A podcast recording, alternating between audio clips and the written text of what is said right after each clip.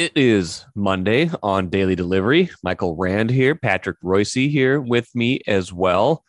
Oh, but glad to have you guys all with us on a Monday as well. Patrick, um, Twins can't hit. That's the that's oh, the uh, that's wow. the bottom line right now. They they got shut out on uh, on Sunday against the Rangers. Not good pitchers that the Rangers were necessarily throwing at them. They only got like four hits in that game, and you know homestand has been okay so far, four and two, thanks to the sweep of the Royals, and they got one more crack at Texas today. But then after that, Patrick, things get a little tougher yeah. for about two three weeks, and if they don't yeah. hit against Texas, I don't like their chances against you know the the slightly better teams they're going to be facing, like the Astros and the Yankees, and you know even Cleveland and Chicago, and they've got Boston and San Francisco in there too, and those are not great teams. But their next six opponents are somewhere between okay and great, and that's not good for them. No, and the Astros might be the best. The Astros might be the second best team in the baseball compared to the Dodgers, and uh, have been way better than the Yankees lately, that's for sure. So yeah, it's not good. And uh, Sue, uh, Jim Souhan wrote about this this morning, and we are all talking about it yesterday in the press box. Uh, bottom of the batting order, just I mean, this yeah. is this is not a big league lineup, and uh, with Correa being mediocre and uh, other other issues. Uh, it's uh, I, I don't know. I, uh, somebody this was a week ago somebody and I haven't went and looked it up, but back then they were 45% three runs or less. And now it's that number, it's, it's got to be pushing 50% of the games. They don't score more than three runs.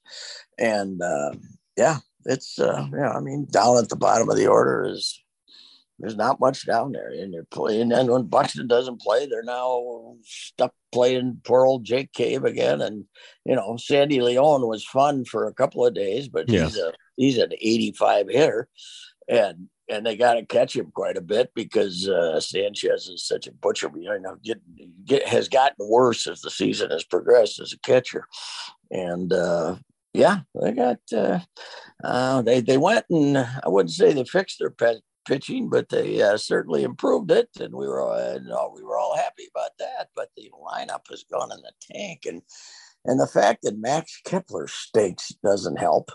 And uh, that's for sure. I mean, the guy is uh, close to unusable. He came up uh, last yesterday at a RBI situation, and uh, we were saying uh, which uh, which infielder on the right side is he going to hit this ground ball? yeah, he, hit, he pulled that one to the first baseman. But the other day, when he came back from the for the homestand, and he was over for 29, right? 0 yeah. 20. Uh, he hit those two balls to left field for base hits the, the first game, and you you could tell what somebody been working with him and say, hey, you know, it's out there. Hit, and he hasn't got a hit out there since. You know, that was that was like the first game back, and the rest of the week he didn't get a hit to left field. So, yeah, he's uh, he's certainly a disappointment. I had somebody you know, somebody said overrated, uh, one of the most overrated twins ever. And I wouldn't say that he was ever rated that highly. There was certainly, uh, uh, 2019, you, you felt like he was going to be a really good player, but, yeah. uh, it has not happened. I don't know what his deal is. I don't know. I don't know if he likes baseball. yeah. I don't, know. I don't know if he's all in. I, he just doesn't I mean, he's such a laconic guy that it's it's hard to say. But uh, you know, maybe in his heart he wants to be a soccer player. I don't know what his problem is, but uh, this is, you know, one thing they're fortunate about with this bad lineup is Celestino. What if mm-hmm. they were playing Celestino all this time and he was an automatic out? He's not great, but he's a competitive outfielder. He's a he's he's competitive. Uh, you know, is is a very he's a very good outfielder and he's a competitive player. But he's supposed to be your backup to Buxton. Yes, and, and it, you shouldn't have to be playing all these other guys too. Now they lost Kirilloff and Larnach and one of those guys, they wouldn't both be in a lineup all the time. They're both the same player, basically. Uh, left-handed hitting outfielders, and Kirilloff can play first, but you got to rise over there now. But uh, you know, the, they they've had some injuries, but not not a terrible burden of not right now. They don't have that bad injury situation, and they just aren't very damn good. That's the problem. And uh, you're right. What are you gonna? Who are you gonna hit? How are you gonna hit now? I mean, the Yankees just won a game. They've lost ten out of their last twenty. I got news for you. Uh, by the time the Twins go out there to play them again, they'll have it figured out. They're I would think so. Yeah. This would have been the uh, the month in which to play the Yankees because this is not gonna, you know, that's not gonna continue to be the situation with that team. So I don't know. I don't think uh, I don't think the chances of them winning the division are very good. No, right especially with Mahle. You know, is going to miss a couple starts here, and when he comes back, they might be treating him. Lie, by the way, Mahle, why do they lie to us? Why did they say, "Yeah, it doesn't look like he's going to have to go on the injured list"? Yes, you're, yes, you're going to put him on the injured list. You Everyone, knew. every the twelve, the nine year old kids who were at the game that day know that he's going on the injured list. Why do you give us this BS? Why don't you just do it? Because you know you're putting him on the, you know, that he's going to, same thing happened to him in Cincinnati. Yep. When his shoulder, when he lost his fastball, they shut him down for two and a half weeks. And uh, yep. he's going to cut down for two weeks here. And then hopefully he'll be able to get to the finish line. But, uh, yeah, that's uh, it. It is funny though. You can lose him, and that isn't your biggest concern right now. No, I know as you can hit. So yeah, you know what? They didn't. Uh, they're not. They're not really drawn either, Mike. What no, what they have like twenty four yesterday. Got twenty four yesterday, twenty two on Saturday night. Nice days too, as far as I remember. The Vikings were in town, I know, but that I don't think that's the same audience. And uh, yeah, they're not. People aren't really into this team like they, you know, they might have thought the, the momentum they thought they were gaining this summer with the fans doesn't seem to have been realized. I, it's been a frustrating team, but I think it might be baseball's situation in general. Yeah, I thought this was a this was a mediocre baseball market for a lot of years now. Certainly not when they first came here, but uh, you know that it's it's okay if the Twins are really good. People will come and watch the games, but uh, we're we're not. We don't foam at the mouth over baseball in this town. That's for sure. MGM Wine and Spirits is the choice for savings, service, and a great selection of spirits, premixed cocktails, wines, and of course, ice cold beers and hard seltzers. With over 30 locations throughout the Twin Cities and beyond, there's an MGM near you. Head to MGMWineandSpirits.com to find a convenient location in your area. Get social. Follow MGM on Facebook and Instagram for all the latest news and trends. Make great moments with MGM Wine and Spirits, your locally owned and operated choice for over 50 years. Save time, save money. Shop MGM. Buxton didn't play Sunday, and he's been playing quite a bit lately, but and so he wasn't the problem yesterday. But looked up his stats because I saw I think it was Saturday's game. They flashed his numbers with runners in scoring position. I could not believe it, and so I looked it up on Baseball Reference, and it is true. He is nine for sixty-two ah? this year with runners in scoring position, including including one for twenty with two outs and runners in scoring position. Wow. Yeah, he has decided to hit home runs. And, yes. Uh, and not become the uh, great all around. What's his battery average? 230? 220, I think. 222, 224, something like that. Yeah, yeah. The fact, you know, next time somebody says he's having a, uh, great year, they got to look at themselves. And the other thing is, uh, it's nice to have him playing, but when he DHs, uh, that you know, often knocks Urshela or somebody out of the lineup. And, uh, you know, he's not the DH, but it, they move, right. you know, they move people around. Miranda or Rise or somebody. Yeah. Yeah. Somebody's got to, somebody's got to, uh, somebody's got to be out of the lineup. But yeah, that's, uh, you know, that's a very good, uh, that sounds like a Rand Ball uh, essay to me. It might be. I mean, I just, it, it, it's just because I remember him having I feel like I remember him having some big hits this year, but when I looked it up, I was like, that is like one for 20 with two outs and runners in scrimmage. It's like it just made me think of how much how much right now they are leaning on Jose Miranda to do anything with right. I mean, he he came through again Saturday. They couldn't couldn't take you know, couldn't take the gifts that Texas was trying to give him Saturday. But you know, it seems like Miranda is the only guy that's really doing much lately with with runners on base. Yeah, that's true. Oh, Jorge is what hitting two thirty two or something like two thirty five. What's he at last time I looked? I got yeah. He can't hit left. He can't hit left handed, right or right handed. Which one is it? I think it's right handed. Seven. Yeah. Well, Rise, Arise, and and now Miranda. They kind of inflate that team batting average to 250, which sounds respectable in modern baseball. But yeah, they're just, you know, if they, it, when they go to play Cleveland, uh, let's say, and when you compare them with Cleveland, you say, okay, well, they have a better lineup than Cleveland, but now they don't. No, they don't. And Cleveland's got way better pitching. So, yeah, as far as starting pitching is concerned, plus they got Clase at the end, who's, you know, unhittable. So, uh, yeah, I mean, they, they, the White Sox obviously got a way better lineup, if, but they've been underachieving all year. But yeah, that that Buxton stat is alarming to say the least. And uh, I, I, don't know. You think that uh, you think the new hitting coach here is going to be one and done? Yeah, I don't know. I mean, it just. I was thinking the other day about how you know 2019 was such an outlier in so many ways, and there's home runs hit across the board. The ball, there's something with the ball that year, obviously, but they did lose. They, what's that? They had to make contact to hit those home runs. You, know? you did, and and you know Rowson left after this year, uh, left after that year, right? That was that was the yeah. end of, and he he was he went to what the Marlins after that, and yeah, I don't know, I don't know how much they, you never know how much cause and effect there is, but you know Rowson obviously they had a huge success with him.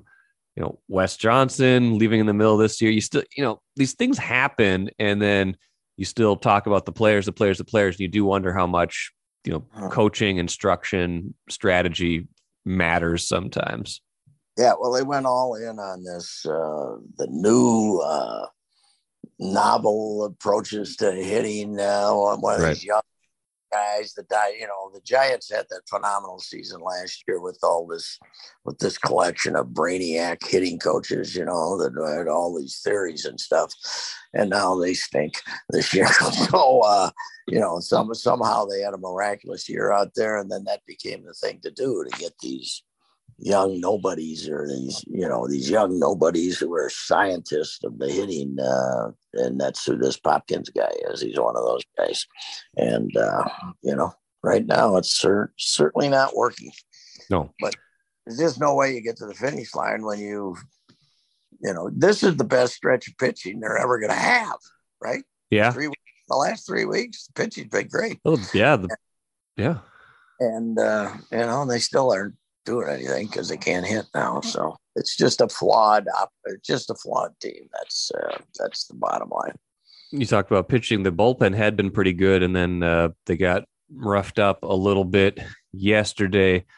Uh, it was fine if you want to try to sneak Emilio Pagan into a low leverage game, but again, two innings, six hits, three runs. I have a, I, I had a notion. I, I, I tried out on Twitter yesterday.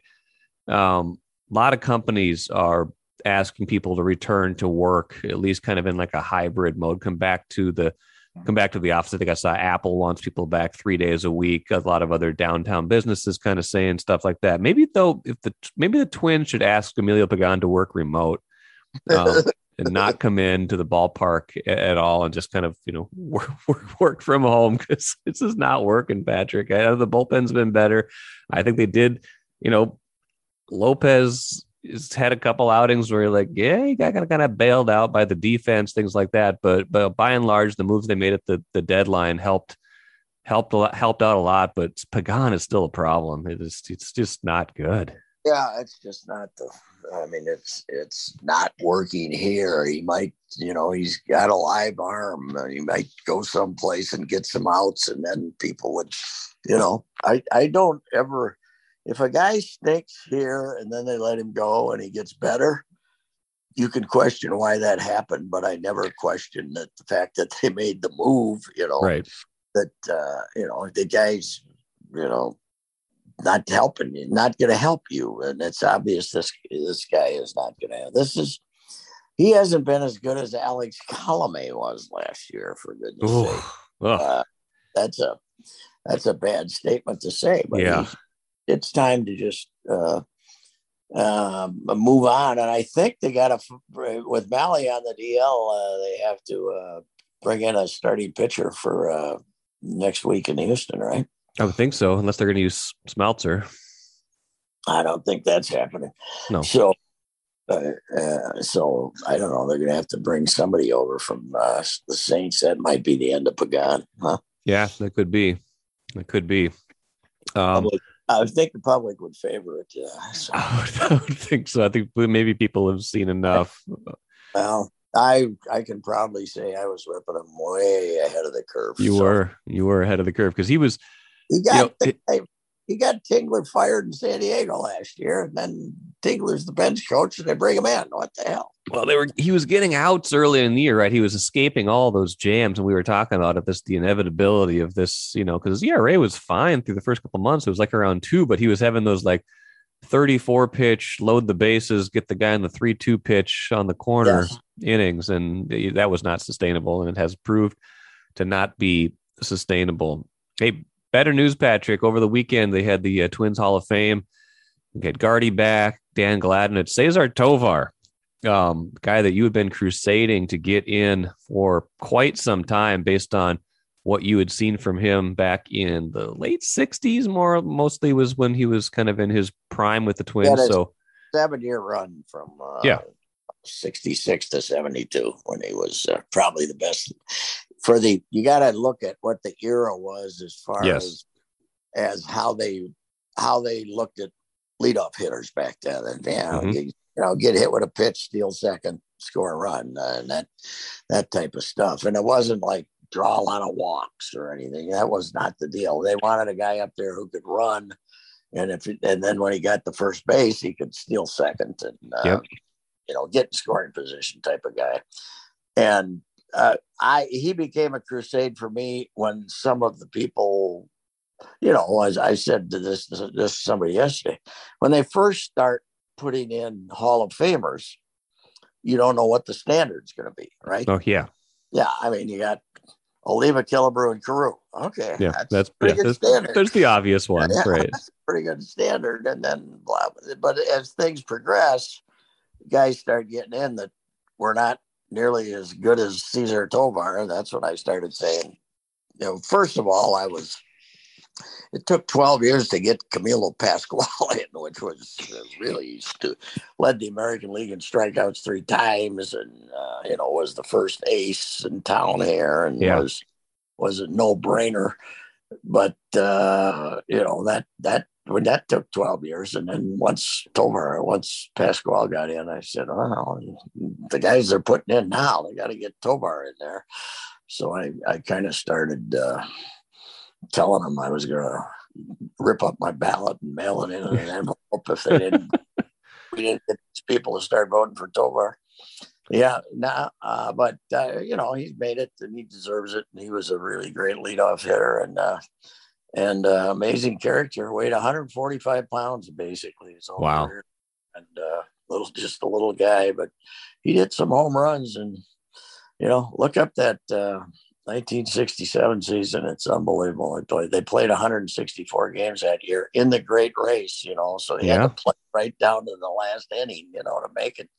He didn't, they got beaten Boston twice that weekend and didn't make the World Series, but, uh, uh, and he played all over the diamond. That's back then. It, you know, the the all the the play in every position at 68 wasn't really that big a gimmick with him he Yeah. could- he could do it once he pitched. And well, obviously not a catcher, but uh, he, uh, you know, he when you look at him, he was done in the big leagues in I think the late seventies. He played in Venezuela until like 1990. Is that right? 45 or so, and he was 48 or something, still playing the winter ball in Venezuela. But uh, yeah, his uh, interesting family life. He uh, he had the family down in uh, Venezuela, and then he had the he had the kind of the family here. His his daughter Nancy Jones, uh, uh, Nancy Jones now is and her grandson PJ is going to be a big uh, baseball recruit uh, for college. He's Okay. uh, going to be a junior at uh, Creighton, PJ Jones, and a left-handed hitter, kind of a, a thick kid, not real tall, but uh, I posted a video his mom sent me of him. They had the the perfect game, all American game for underclassmen in San Diego. We okay. or two ago, and they're I got the video, and they're uh, they're talking about him.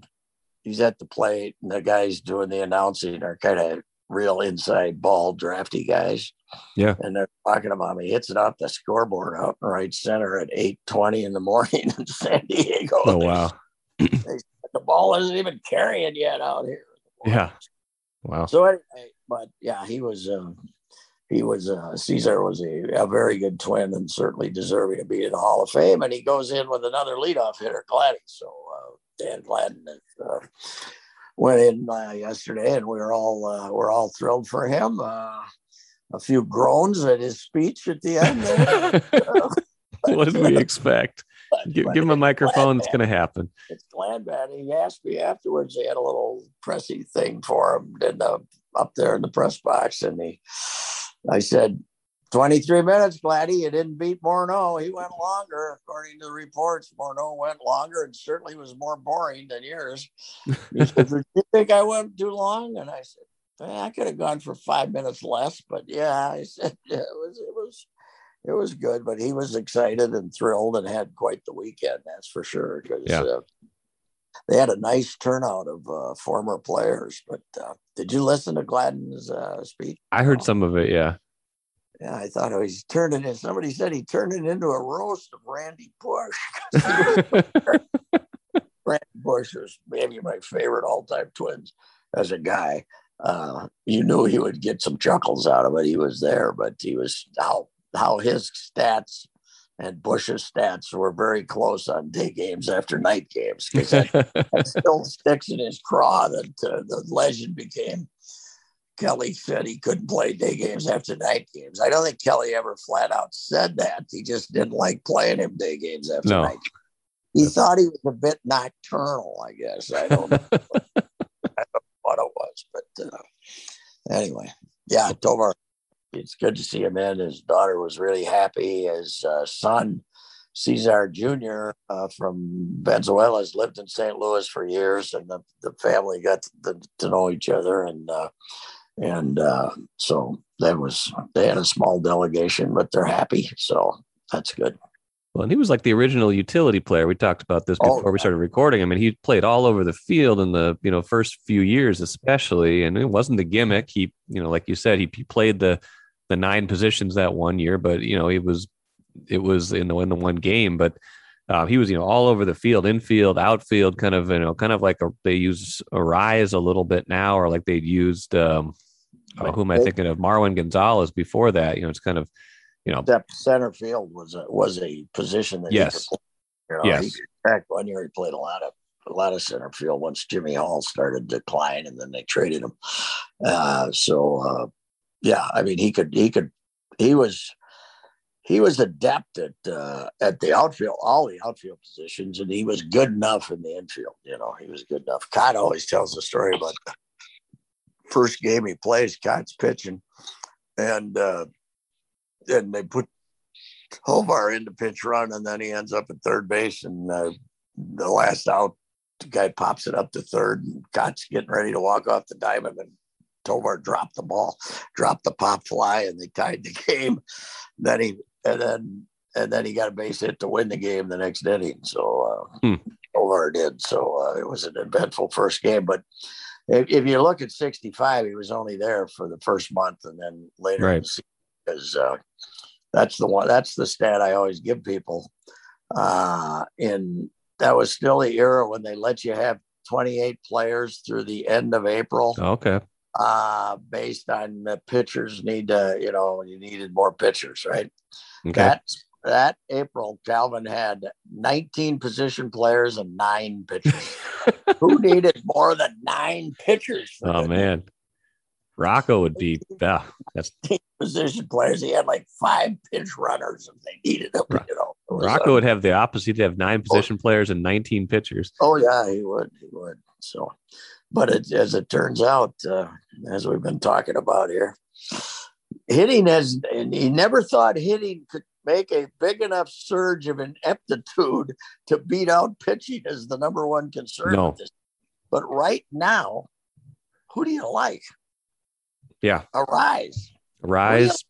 Who do you like? I, you don't like Correa. He's not hitting. He's okay. I mean, I Bach, you just gave me the horrifying that. Miranda. Yeah. You know, you got a chance with Polanco. You like Miranda and Arraez. That's it. That's about know? it. Yeah, that's a that's a problem. You're right. The bottom of the order has been just when you get enough injuries and you don't have depth. That's you know, and Jeffers was a sneaky loss because as you know, as mediocre as he could be at the plate, he was he's better than Sanchez overall. And he's I don't know if he's gonna be back this year because what when he went out in mid July, they were saying two months maybe with that broken thumb. Well, now I, I think somebody, Doe or somebody reported that it's probably not going to be back. Yeah. So what it is, but A lot of people out. Um, yeah, he had a he had a he had a couple of weeks too. I that he wasn't completely inept like Right. he had had a couple of weeks when he was a threat. And if he hit his bat, batting, hit a home run. But uh, I don't think you can blame much of this on injuries. Really, I mean, you, you're missing. I think Kirilloff would have really helped, but yeah. gotta wonder about his future. And uh and Larnach, yeah, okay, he's an he's an okay player, but he's Having both of those guys out hurts. If you had one of them yeah, healthy, yeah, you'd yeah, keep it. yeah, right. yeah, there's no doubt about it. But it's not you can't blame this mess uh hitting wise now on on injuries. It's just they don't have a deep lineup and they got guys not performing.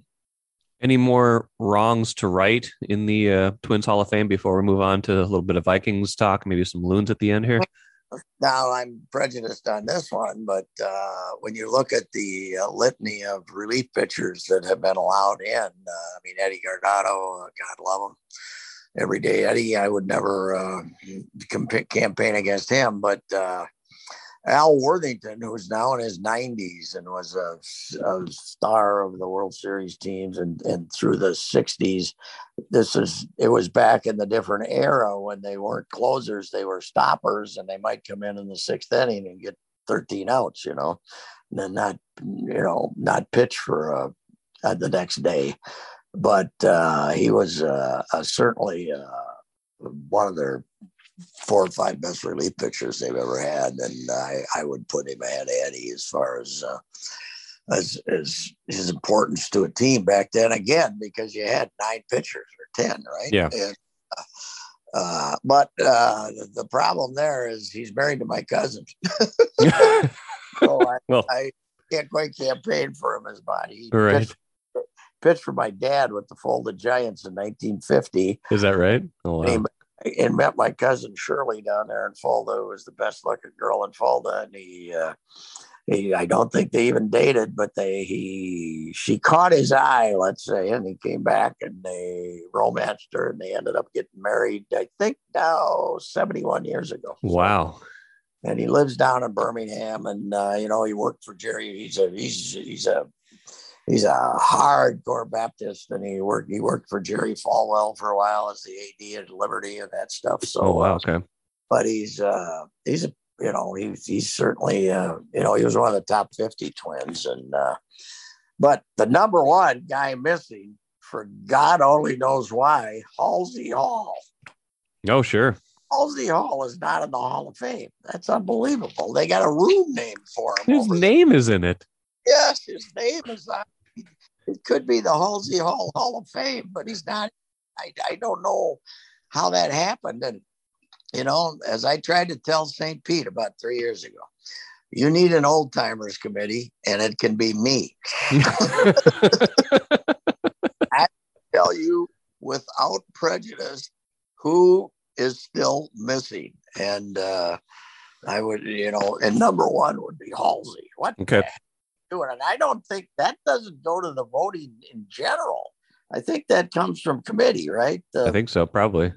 you know, the announcer type, the the John Gordons and the Jim Ransom. You know who else is missing that should be in? Rick Stelmaszek. Okay. Stelly.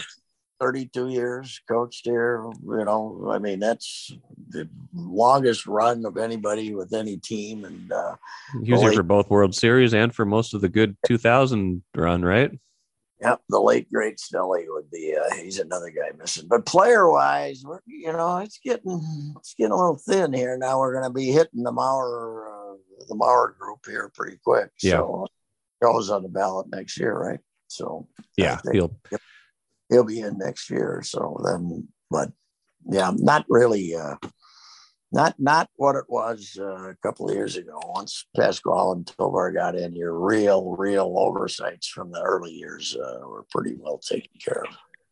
Patrick, a couple more things. I uh, found myself last night is like ten thirty, um, sitting there, disappointed with uh, Kellen Mond and um, Sean Mannion and how that game for the Vikings had gone Saturday. And again, not, not a lot of the starters playing in that game, but I found myself Googling quarterback depth charts just to see like yeah. who might come available that might be better than well might be that would be better than one of those guys as your number two um, that's how bad it is right now those guys are i don't i mean again cousins has been so durable it maybe doesn't matter but you're playing with fire if you ever need someone for two or three games and you don't want your whole season to go up in flames because i don't see how mond or mannion can help you win a game yeah, uh, well, I did the same, uh, not as extensively perhaps as you did, but the guy I fell upon was Matt Barkley in Buffalo. Uh, he's behind uh, Josh Allen and Case Keenum. Right.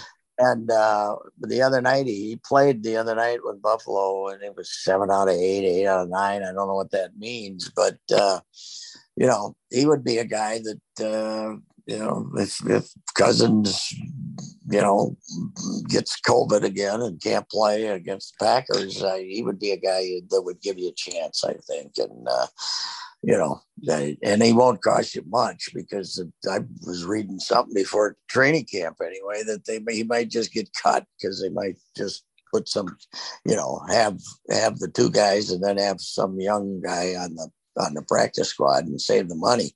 So that was the one I thought of. And you gave me a name that I hadn't thought of, but would also be interesting. Mason Rudolph at uh, Yeah, Pittsburgh's kind of got a bit of a logjam because they got they signed Trubisky and then they took uh, Pickett number in the first round, and then they've got Rudolph who started some games for them. So I can't imagine they can't keep all three of those guys because someone's going to get you know upset along the way. There's all, three of those guys are accomplished enough that or or you know drafted high enough that you're not going to keep all three of them. So I feel like Rudolph is probably the odd person out because you didn't sign Trubisky to cut him, and yeah. he's got more experience. And you're not you know, obviously Pickett. If you're taking a guy in the first round, he's probably good enough to at least be your backup right away. He's played, he's played pretty well. Well, where did he get drafted? He was top whatever. Was, yeah, he was he up one quarterback drafted. Or... He was up pretty high. I can't remember exactly where he got picked, but yeah, Pittsburgh was not good last year, so he must have been you know top ten or twelve at least, right? Yes. Yeah.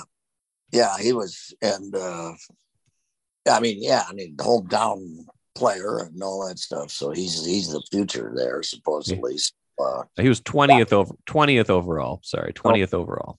Okay, he's not a great quarterback draft, but nice. But uh, yeah, Rudolph, big, strong kid, good athlete. Uh, yeah, he'd be certainly an upgrade. The guy who knows what the hell he's doing. He played for, uh, uh, you know, there's there's probably others too, but uh, that's a, that's you know, one of those two guys. And you know, if you have to give up a sixth rounder, that's okay. Let's you know, uh, Spiel Spiel is not running the draft anymore. You can get rid of those sixth rounders. Yeah, yeah, just. Uh, I don't know. Mond just uh, he's kind of got a good sinker ball going, right? yeah, keeps the ball keeps the ball down. That's good. Doesn't give up a lot of home runs. I mean, you know, Mike, it is amazing though. Uh, one of the greatest transitions in the NFL in the last 25 years uh, is how you expect a quarterback to play in year by year two. yeah. Know? You got to remember, even Culpepper, 11th overall, they didn't want to play him. No. The second year, right? They, they didn't play him at all the first year. No, not at all the first year. They didn't want to play him the second year. They tried to get Marino. That's right. A couple other guys. And then they said, then they were stuck with him. And it turned out he was ready to play and had, had a good year. But, uh, but yeah, I mean, it wasn't like uh, you know, it was just completely different. Aaron Rodgers is probably the last quarterback who ever had proper uh, development, right? Because he yeah. didn't play for three years. He didn't play for three years, right? And uh, and yeah, and that was common back then. I mean, Tarkenton only played because from '61 when he first came in because the guy they got the gave up a number one draft choice for George Shaw was terrible, even though and uh, so they put Fran in and uh, and then he I think he's even that even that way he only started like 11 of the 14 games or something. So they back then you you just quarterbacks were drafted with the idea they weren't going to play for unless till at least year three.